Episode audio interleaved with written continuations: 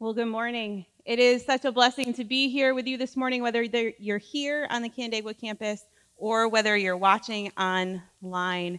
My name is Karen, and I'm one of the pastors on staff here, and I'm so excited to spend this morning worshiping with you in song and now the opportunity to open God's Word, and later in our service, celebrating communion together. So, this morning we're going to look at probably the most well known psalm. Similar to the way that many Christians and non-Christians can recognize and recite John 3:16, Psalm 23 is a psalm that just about everyone has had exposure to, and you could recognize it whether you hear it or whether you see it. Familiarity does have its downfalls, however, and so sometimes when we are really familiar with a psalm, it grows kind of um, old and cliche, predictable. But I hope this morning that we're able to hear and read this psalm with fresh ears. Before we dig into it, though, I want to give you a little bit of background as to how I came to choose Psalm 23 for us to look at this morning. A few years ago, I listened to a sermon series on Psalm 23, and it really challenged me in a way that was uncomfortable and a bit convicting. And yet, I absolutely loved what God was teaching me through that. Like all things, I focused on what I was learning and I tried to change some of my habits for a season. And then, you know, you start changing things and slowly you slip back into your old habits. And so that is exactly what happened until February of 2020. In February of this year, I went back to that sermon series and I listened to it again. I was in a season where I was feeling tired, not just tired, exhausted, physically, mentally, spiritually exhausted. Anyone ever been there? As I was re listening to this series, I remembered what God had convicted me of before, and that was that I needed to find more time for rest in my life. Now, rest does not necessarily mean more sleep, although that may be part of it. More rest for me meant that I needed to find more time to just be quiet, to be still, to turn off expectations from others and of myself. That probably would look different for every person in this room. What gives me rest might exhaust someone else. What energizes one person may seem daunting and exhausting to me. What I need is different from what you need, and what you need is different from what I need. God has a funny way of answering our prayers, really. Just a few short weeks after um, I was sharing with this friend that I needed to change some things in my life in order to be obedient to what God was teaching me, COVID 19 literally shut our world down. There was no more work, there was no gym, there was no physical coming to church, there were no friends, and the real sadness. A once daily Wegmans shopper, I was forced to limit my trips to maybe one, if you were really good, two times a week. If you heard my single life sermon back in May, you may remember that I did not enjoy the season at first. I was sad. I grieved normalcy. I grieved the ability to see, let alone hug, the people in my life. And about two days into this, knowing that everything was closed down, at that point, no one knew how long it would be. My friend sent me a text that said, You know, I've been thinking, didn't God speak a message of rest over you? God, I hope he speaks, or girl, I hope he speaks so loudly that, to so many during this time of rest that we come out on fire for him. My first thought was, oh my goodness, this, what, what have I done? This is not what I was expecting. But I got the message loud and clear. I don't want to get into the political debate or the science behind what has happened over the last six months, but I think everyone can agree that our world has looked much different right now than it did in February. And although it has brought all kinds of ugly with it, it has also brought a season of tremendous blessings if we're willing to see them. As we are approaching a new season of our current reality, we have to consider what we are going to allow back into our lives and how we can maintain some of the good that has developed during the last six months. For example, I developed far better sleep habits I lost the gym, but I did what, what I could with what I had, and I enjoyed five miles of conversation with my friend every day. I literally watched spring and summer unfold before my eyes as we took those walks because every day there was something new that God had done overnight. I was didn't feel like I had to um, balance all the different roles that I play in my life. I was home every night. I was able to be fully present in each moment. Expectations were few. My stress was nearly non existent. And I have a joy I haven't felt in years. Think for a moment. What resulted from this season that blessed your life? We're quick to think of all the changes that have come that are hard and difficult for us, but think about what has blessed your life in this season. What do you not want to let go of as we move into this next phase of our current reality? We're at an interesting crossroads of sorts. We get to decide what we give our time, attention, and talents to. We have the opportunity to start fresh in nearly all things. When was the last time that happened? I can't remember that ever happening in my life. So let's look at Psalm 23 this morning. Um, I'm going to read it in its entirety the first time, and then we're going to focus uh, on just a few of the verses as we go through. The Lord is my shepherd, I shall not want. He makes me lie down in green pastures. He leads me beside still waters. He restores my soul. He leads me in paths of righteousness for his name's sake. Even though I walk through the valley of the shadow of death, I will fear no evil, for you are with me. Your rod and your staff, they comfort me. You prepare a table before me in the presence of my enemies. You anoint my head with oil. My cup overflows. Surely goodness and mercy shall follow me all the days of my life, and I shall dwell in the house of the Lord forever.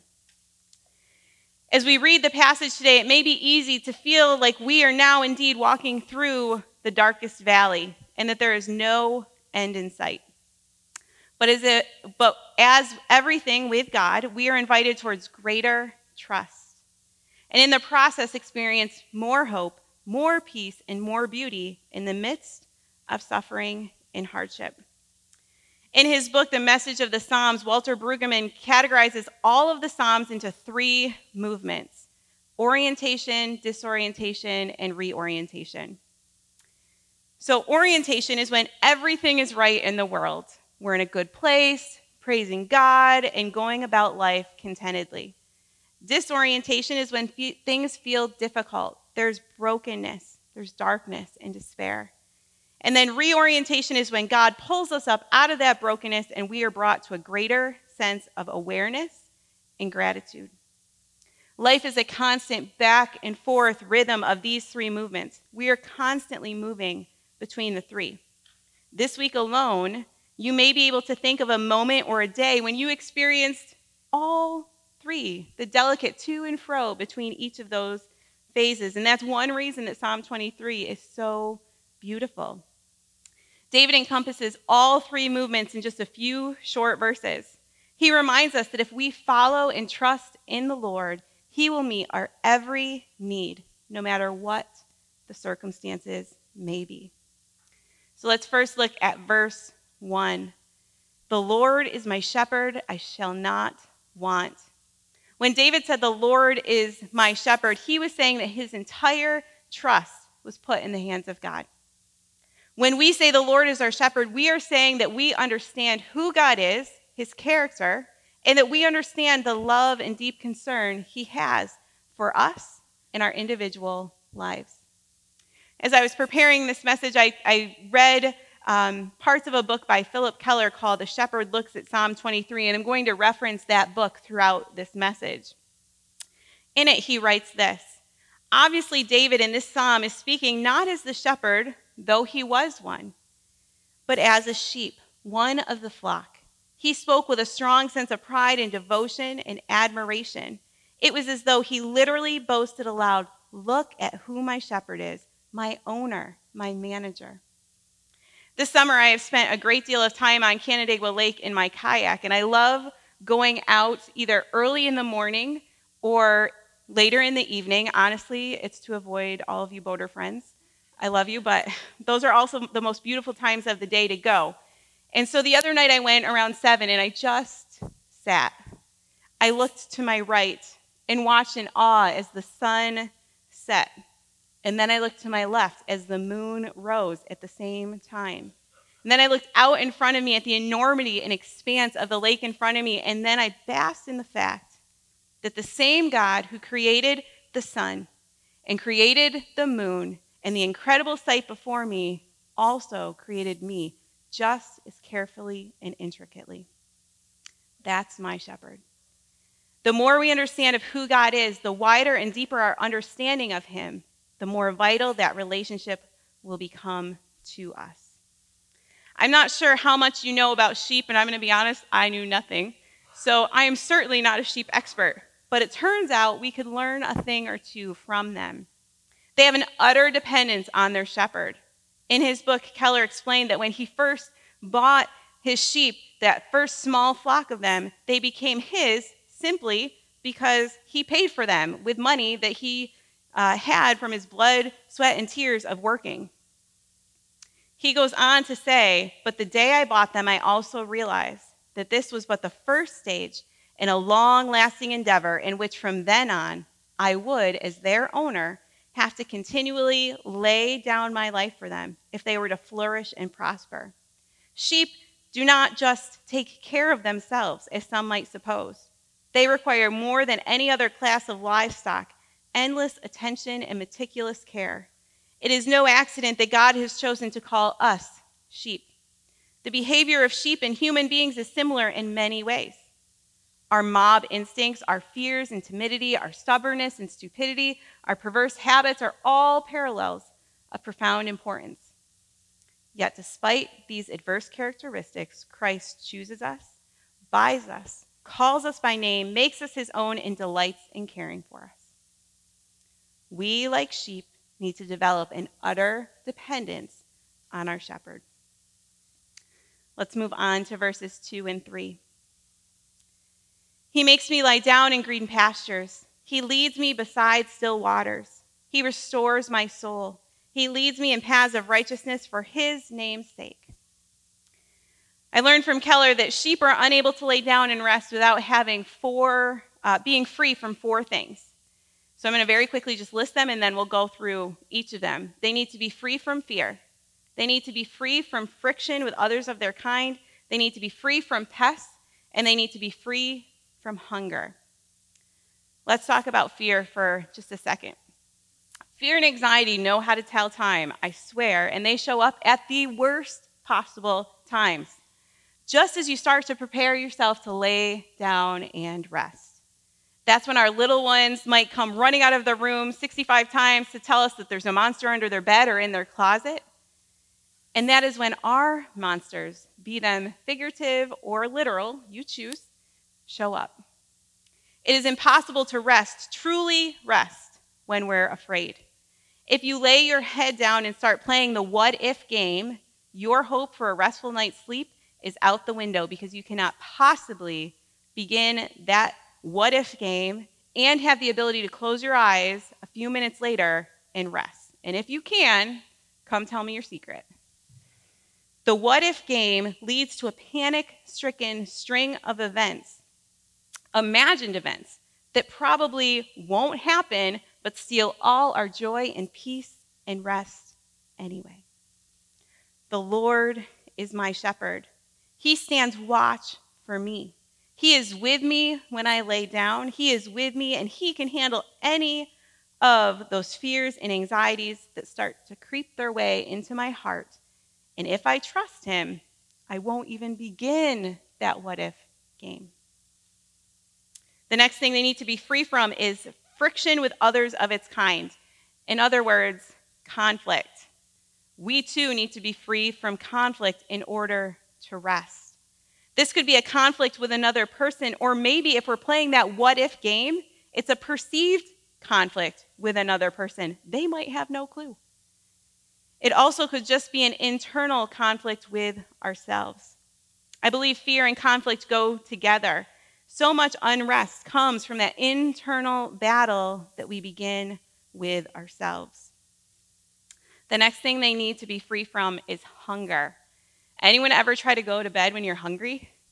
It is impossible to sleep because the second you close your eyes, your stomach begins this unnatural, where in the world does it come from growl that overtakes every instinct you have. It leaves you no choice to get up, eat half a carton of Oreos before happily going back to bed, right? When we're hungry, all bets are off for making responsible decisions. About a year ago, I had this really bad habit to curb my hunger. Um, I would go to a class at the gym at 6 at night, so I would miss dinner. I'd get home around 7:30 and be starving. And I didn't want to eat a full dinner at 7:30 because I was going to go to bed. So I would come home and I would eat cereal. Now, I'm not talking about some healthy cereal that a responsible adult would choose that would actually nourish my body. I'm talking Captain Crunch Berries and Lucky Charms, okay? The point is, when we're hungry, we make bad choices. We cannot rest or come to a place of rest until our need to be full is filled. And if we aren't careful, we'll continually fill ourselves with things that won't satisfy. If we don't nourish ourselves with the things of God, we will look to things not of God to satisfy, and every time we will be left searching. The last thing sheep need to be free from is pests.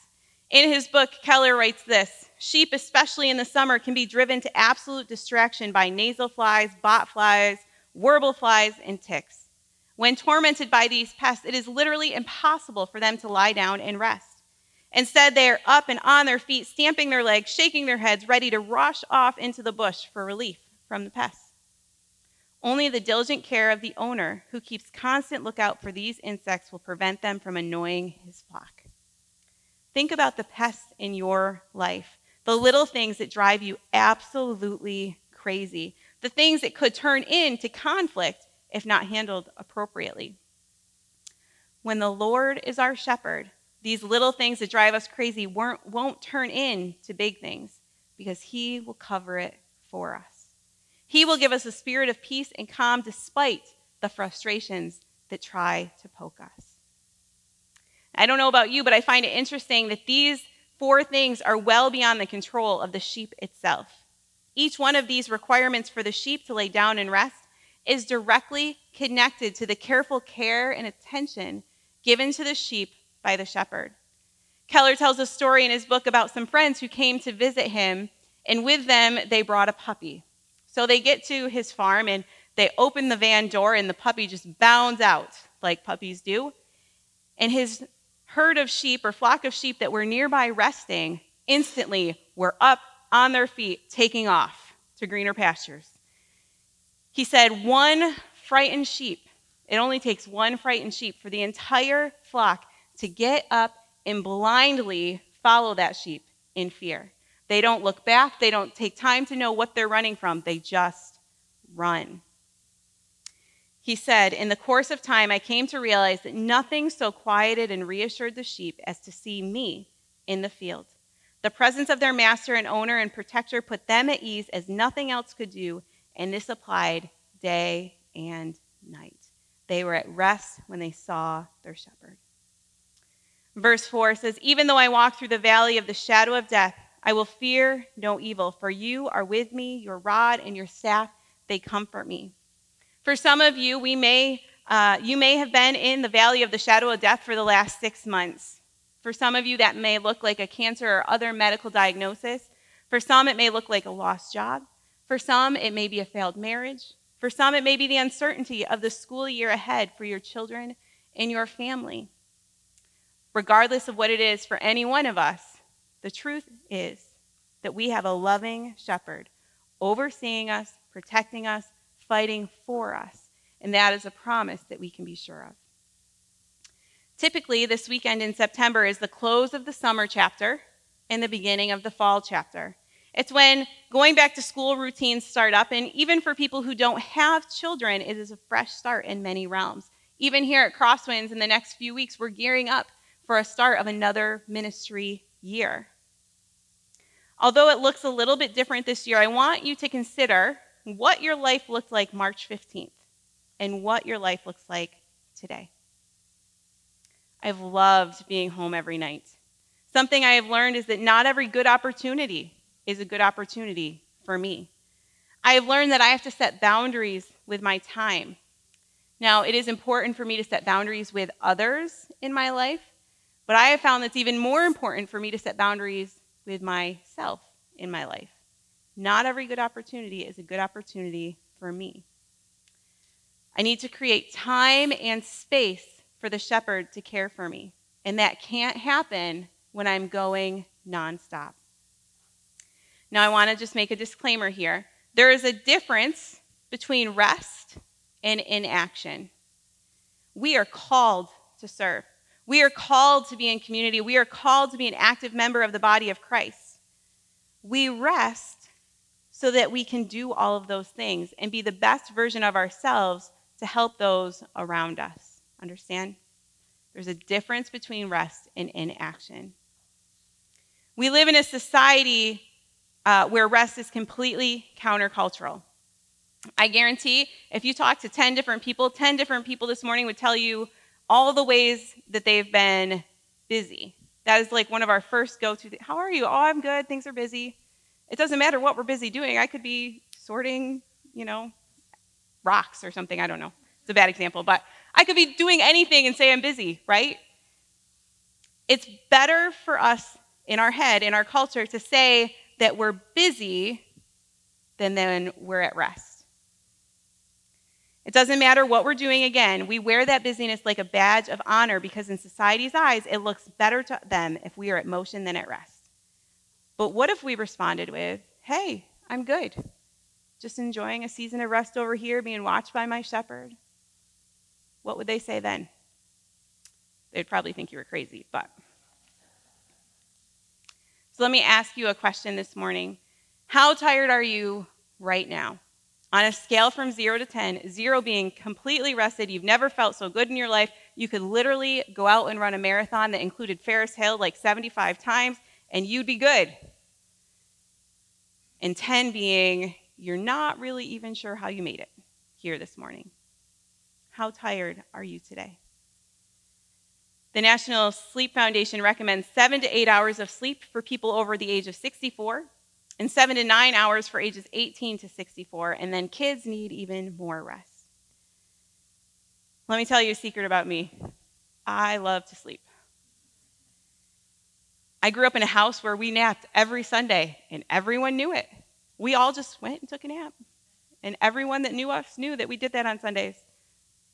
I lived for what I used to call sweet Saturday sleep ins in my teen years, in my early 20s, where I would sleep as late as I possibly could on Saturday mornings. Gone are those days, right? How many of you actually slept nine hours last night? Like, really slept nine hours? Okay? I'm guessing not very many of us.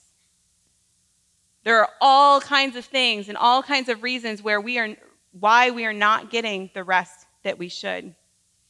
Similar to sheep, however, I'm fairly confident that we cannot be in a place of fear and trembling and sleep at the same time. For whatever reason, as we said, nighttime is when anxieties appear. It's the time of day when our minds should be quieted and ready to rest. But instead, it is when our minds do the exact opposite of rest.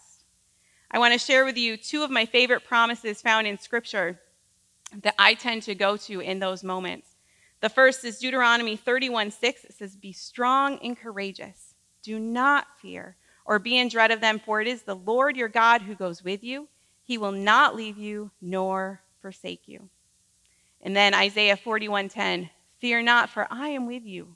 Be not dismayed, for I am your God. I will strengthen you, I will help you, I will uphold you with my righteous right hand. True rest comes when all of who we are rests in all of who He is. When my trust is in the shepherd, my soul can rest. When we take time to rest, we allow ourselves to be the best version of ourselves for the people who are most important in our lives. Remember how I said I needed rest from the expectation of the roles I play in life? We all have many roles that we play in life roles at home, roles within our family, roles within our church family, roles at work. We cannot be the best version of ourselves if we don't take that time. But when we give ourselves that rest, the true time with the shepherd, we are able to exhibit the qualities of the shepherd to those in our life. I read an analogy this week and I really loved it because it's about coffee. And if you know me, I love coffee. So I'm going to kind of personalize it a little bit.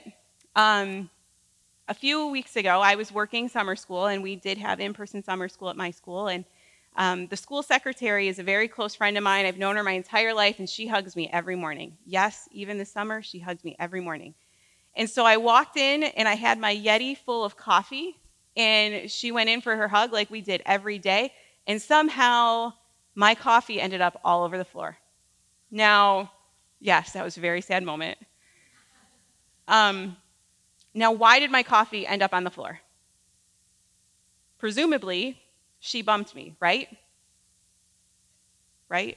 Come on. Okay, well, that's the wrong answer. My coffee dumped because there was coffee in my cup. If I had had tea in my cup, there would have been tea all over the floor instead of coffee. Whatever you have in your cup is what's going to be spilled, right? So, therefore, when life comes along and shakes you or rattles you, which it's going to, whatever is inside of you is what's going to come out. It's not it's, it's an easy thing to fake until you get bumped. And then you see how you respond. So we have to ask ourselves, what's in my cup? When life gets rough, what is it that spills over? Is it joy?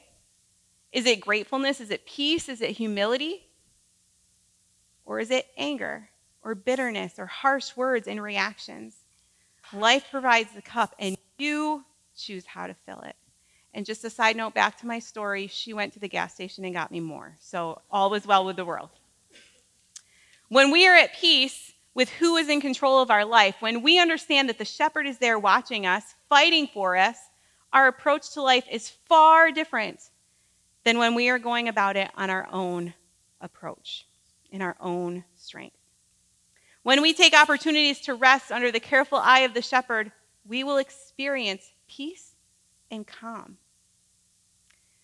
I'm going to just read verses 5 and 6 one more time to, as we wrap up. Um, and obviously, this psalm has so much to unpack, and I wish that we could go through each one, um, but we just don't have the time for that. So, the end of the chapter again.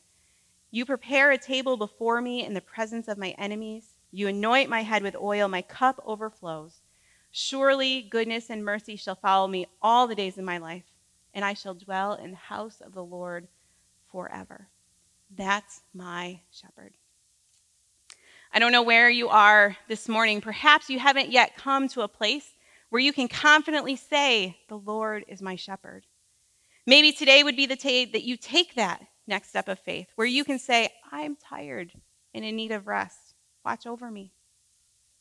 Maybe you're like me. I know the Lord is my shepherd, and I am confident in that promise. But I need to be real mindful of the fears and what ifs that I allow into my heart and my mind. And maybe we need to replace those fears with promises instead. Maybe you're overcommitted to too many things or to too many people, and you need to step back and assess your priorities to make time and room and space for rest with your shepherd. Or maybe you're in a great season of rest, happily allowing the shepherd to watch over you. Regardless of where each one of us is, the truth remains the same that we cannot remain at rest or rest until we come to a place of surrender and trust in the one who watches over us. Let's pray. Father God, I am so abundantly grateful, Lord, that um, I can confidently say, The Lord is my shepherd, Lord. I am uh, humbled by the fact that the same God who created the sun and the moon and the stars and every beautiful thing we see took time to carefully, intricately create each one of us, to create me, Lord. Father, as we um, enter into this new uh, next phase of our current reality, Lord, as we um, enter a new ministry year, Lord, as we enter a new school year, there are so many um, unknowns. There's so many changes to um, what was. And Lord, that doesn't mean it's going to be bad. It just means that we need to adjust and trust you to carefully walk us through it. Lord, give us um, peace and calm in this season, Lord. Help us to truly take time to rest with you. And Lord, if there's anyone who hasn't yet made that decision to accept you as their Lord and Savior, Lord, we, um, we just pray for them now. Lord, that they would not leave this place without saying, The Lord is my shepherd. We love you and we praise you. Amen.